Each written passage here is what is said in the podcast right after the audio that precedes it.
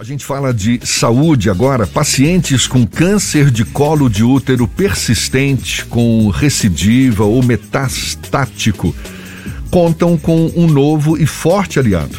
No final do ano passado, foi aprovado pela Food and Drug Administration, que é a agência federal do Departamento de Saúde e Serviços Humanos dos Estados Unidos, um tratamento que pode reduzir em 36% o risco de morte. A expectativa é de que a combinação de um imunoterápico com a quimioterapia seja adotada também no Brasil, que registra mais de 16 mil casos, com mais de 6 mil mortes por ano. Isso de acordo com o Instituto Nacional do Câncer, o INCA.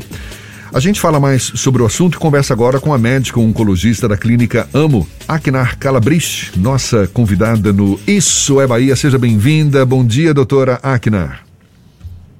Bom dia, Jefferson. Bom dia, Fernando. Bom dia aos ouvintes. É um prazer estar aqui hoje de manhã conversando com vocês, principalmente nesse mês de março lilás, que é o mês da campanha de conscientização sobre o câncer de colo de útero. Que é exatamente. Sim, o câncer de colo de útero, né, ele teve, ele está tendo muitos avanços no tratamento e esse é um dos avanços que a gente espera que chegue no Brasil em breve em relação a essa nova aprovação. O que que temos exatamente? Drogas. O que que a gente tem exatamente a comemorar?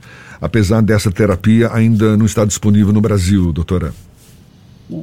É, esse tratamento ele vem, ele vem adicionar um aumento da expectativa de vida, justamente nos casos em que você falou de pacientes com doenças avançadas, metastáticas, não passíveis mais né, daquele tratamento com intuito curativo, que é o ideal quando você tenta diagnosticar precocemente, né, através do preventivo, do Papa Nicolau, e por isso essa campanha, o objetivo dessa campanha é tentar alertar quando você realiza os seus exames preventivos, precocemente você consegue detectar lesões iniciais, que a chance de cura chegam praticamente a 100% nas lesões bem iniciais. Quando a doença já está mais avançada, quando ela já está em recidiva, quando ela atinge outros órgãos, aí os tratamentos eles são tratamentos para você reduzir a doença, controlar.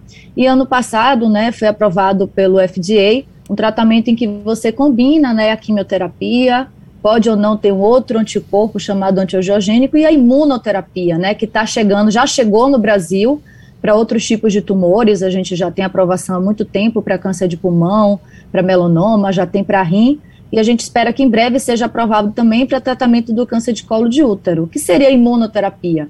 A imunoterapia é a ativação do seu sistema imunológico para que o seu sistema imunológico ele combata o tumor. Então, a droga ela não age diretamente no tumor. É o seu sistema imunológico, através da ativação dos seus linfócitos T, as suas células de defesa, e essa célula de defesa que vai destruir a célula tumoral. Então, realmente é um tratamento que veio revolucionar a oncologia. A gente espera que chegue logo essa aprovação para pacientes com câncer de colo de útero. Novas drogas também foram aprovadas no FDA, uma outra droga que utiliza outra tecnologia foi aprovada também final de ano passado lá e a gente também espera que chegue no Brasil em breve. Ou seja, são muitas novidades para esse tipo de paciente. Agora, a novidade é esse imunoterápico específico, porque a combinação de imunoterapia com a quimioterapia, como a senhora disse, já, já ocorre no Brasil ocorre para tratamento de outros tipos de tumores, mas não para o tumor de colo de útero. Então a gente espera que justamente a aprovação dessa combinação de imuno com a químio venha ser aprovada para o tratamento dessas pacientes. A gente não tem nenhuma aprovação de imunoterapia para tratamento de colo de útero aqui no Brasil. A gente tem a droga disponível e aprovada para outras pacientes, para outros tipos de tumores, mas não para colo de útero. Então, realmente, vai ser uma aprovação nova, uma indicação nova para esses pacientes. E qual o cenário? não tem disponível ainda. Qual cenário a senhora vislumbra a partir do momento em que o Brasil passe a adotar também esse tratamento, essa combinação de imunoterapia com a quimioterapia? Um serviço que deve ser disponibilizado inclusive pelo SUS?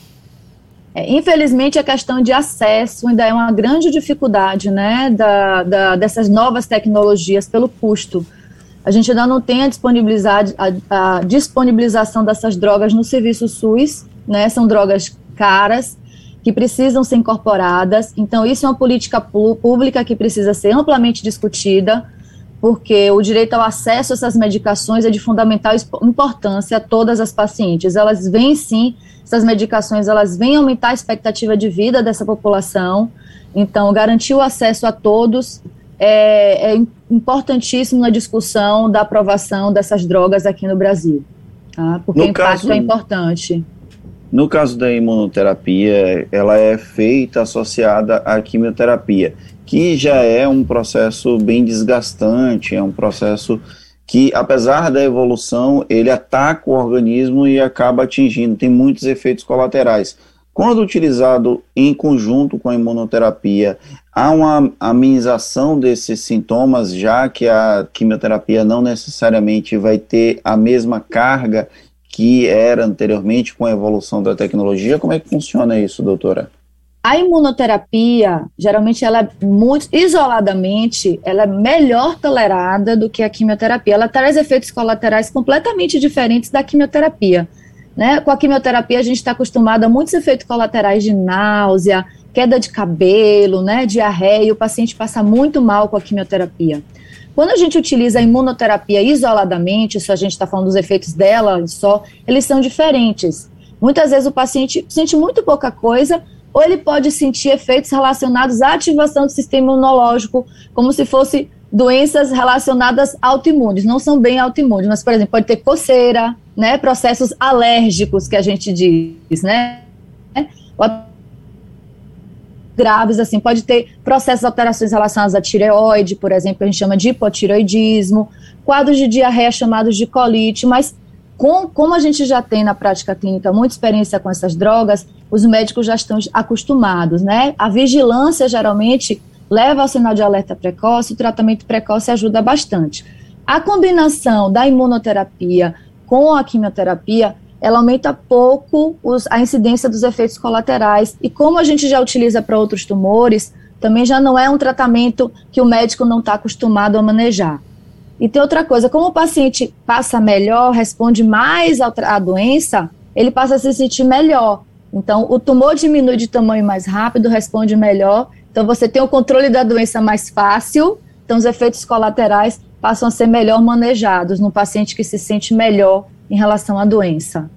O tratamento que foi aprovado no FDA agora para o câncer do colo de útero é similar aos que já foram aprovados aqui no Brasil, que já começaram a ser utilizados há mais tempo, ou é uma nova tecnologia e aí por isso pode ser que demande um pouco mais de tempo para as autoridades de vigilância sanitária aqui do Brasil aprovarem?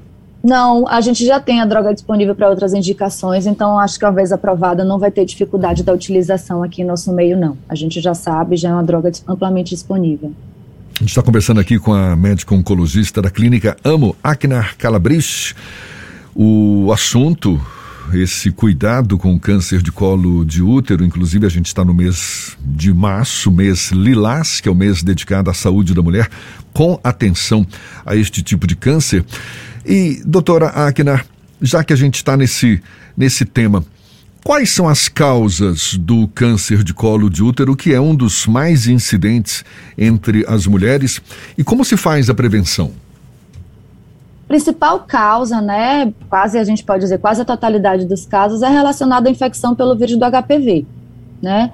Então a, a, forma de evitar o vírus do HPV é a utilização de preservativos, mas ele não é 100% eficaz e hoje o método mais eficaz de você prevenir é através da vacina contra o vírus do HPV, que já está disponível no serviço SUS e é indicado para meninas a partir de 9 anos, né, já ampliado também para meninos a partir de 9 anos, e essa é gratuita no serviço SUS. Tem um ano mais ou menos que o Ministério da Saúde também ampliou essa indicação para mulheres imunossupressas né, que estão fazendo tratamentos contra câncer, que tem transplante de medula ou que tem HIV a partir dos 45 anos. Né? Então, essa vacina realmente ela é amplamente eficaz para evitar a infecção contra o vírus do HPV.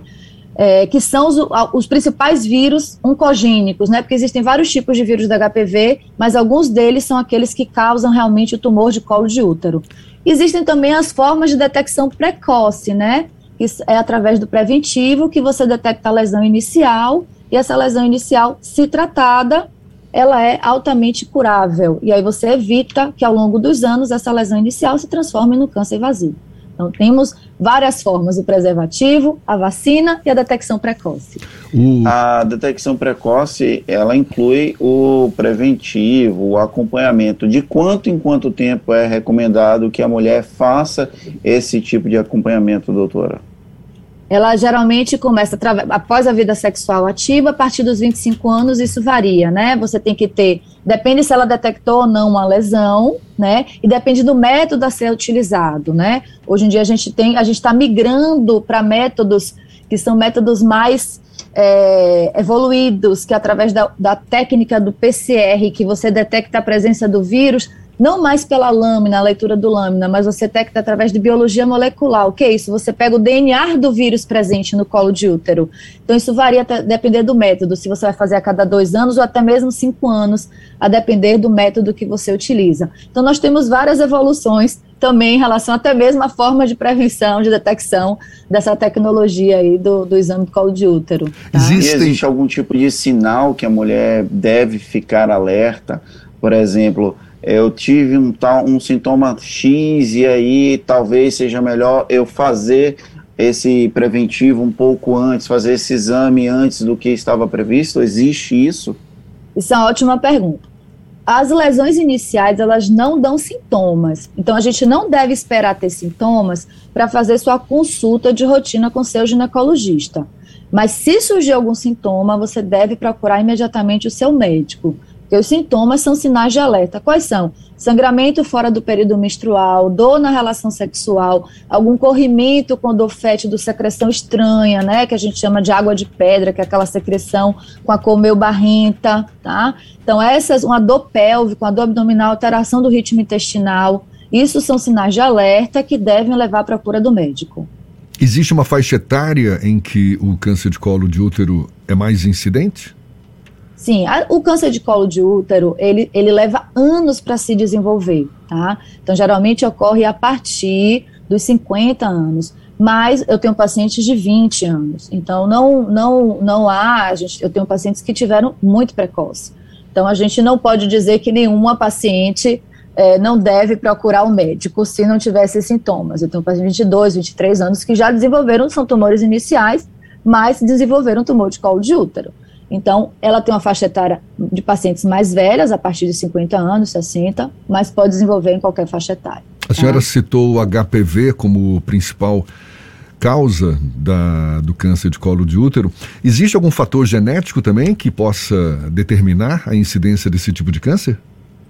É, a predisposição genética, ela existe, mas ela é responsável por uma pequena parcela. A gente ainda não sabe o quanto ela é responsável, mas a gente sabe que existe uma predisposição de você permanecer com o tumor. O que, que, acontece? O vírus do HPV é um vírus muito comum na nossa população. Então, as mulheres se infectam com esse vírus de uma forma muito frequente e a grande maioria delas, ela elimina o vírus e aí não desenvolve o, nenhum tipo de lesão. Uma parcela pequena dessas mulheres, e aí depende de vários fatores, o cigarro influencia, é, é, fatores genéticos, a questão da imunidade, álcool. Uma pequena parcela dessas pacientes, elas acabam ficando com esse vírus no trato, no trato genital, no colo de útero, e ao longo do tempo podem desenvolver a lesão. Vírus que são, que são oncogênicos, né, alguns subtipos, o 6, o 8, o 18, eles têm essa tendência a ficar no colo de útero e desenvolver a lesão ao longo do tempo. Então, os fatores genéticos entram aí, nessa predisposição de permanecer com esse vírus, mas é uma parcela pequena que contribui. A grande maioria é devido ao tipo de vírus que contamina. Muito bem, tá aí uma série de dicas. A gente agora nesse mês de março, mês lilás, março lilás, melhor dizendo, né, mês dedicado a, ao cuidado da saúde da mulher, com atenção especial a esse tipo de câncer, o câncer de colo de útero. Para a gente encerrar e só para deixar bem claro, doutora Akner, essa, esse cuidado, essa prevenção deve ocorrer já é, a partir de que idade? Depois ou antes mesmo da vida sexual das, das meninas, das mulheres? Ela deve começar na infância através da vacinação com vírus contra o HPV, a Sim. partir dos 9 anos, tá? Então, isso deve começar a educação das suas filhas e levar para vacinação, no momento que a gente deve começar a prevenção do câncer de colo de útero.